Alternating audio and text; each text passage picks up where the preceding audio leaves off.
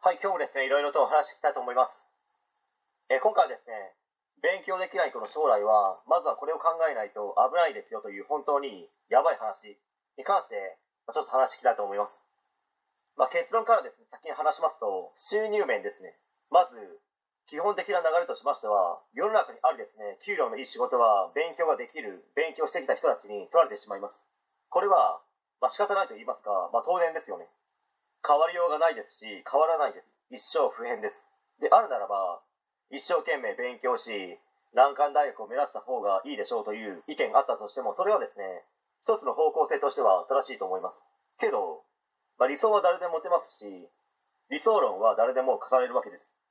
でも現実を見た場合ですね上には上がうじゃうじゃといるわけですよ。そして本当のトップの方は勉強の適性ありまくりのポテンシャルの塊くん塊ちゃんがいるわけです。まあ、そこにですね、一人も優秀なのであれば、何をどうあがいてもですね、勝てないです。まあ、なので、難関大学を目指すという方向性はあってもいいと思いますけど、勉強が苦手な子は目指したとしてもですね、まあ、これといって得られるものは少ないかと思います。まあ、むしろですね、莫大な教育費をかけた割には、無駄になるという可能性も、なきにしもあるかと思います。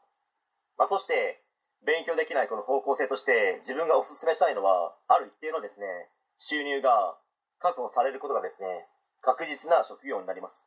まあ、それはですね、公務員もそうですし、医療系の国家資格を有しているならば、普通の暮らしができる収入面は確保できるわけです。まあ、けどそれではですね、人生面白くないですし、まあ、子供の頃からですね、そういった道に行きなさい、あなたのためなの分かるでしょうと押し付けるのもどうかと思います。まあ、なので、自分がですね、本当にお勧めしたいのが、発想力、想像力、発信力などを鍛えることによって、自分自身にしか作れないですね、コンテンツを作ることができる人間に、レベルアップしていくというですね、方向性です。まあ、公務員に関してはですね、確か30歳までなら、間に合う地方公務員の枠はあったと思いますし、まあ、うまくいかなかったのであれば、国家資格に逃げるという形もできますので、まあ、今現在ですね、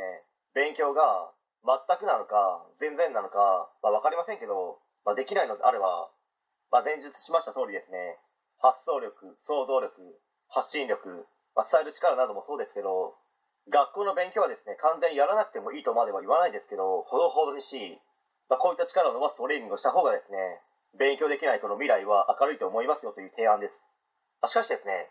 弁解するわけではないんですけど本当に勉強できない子っていないんですよ。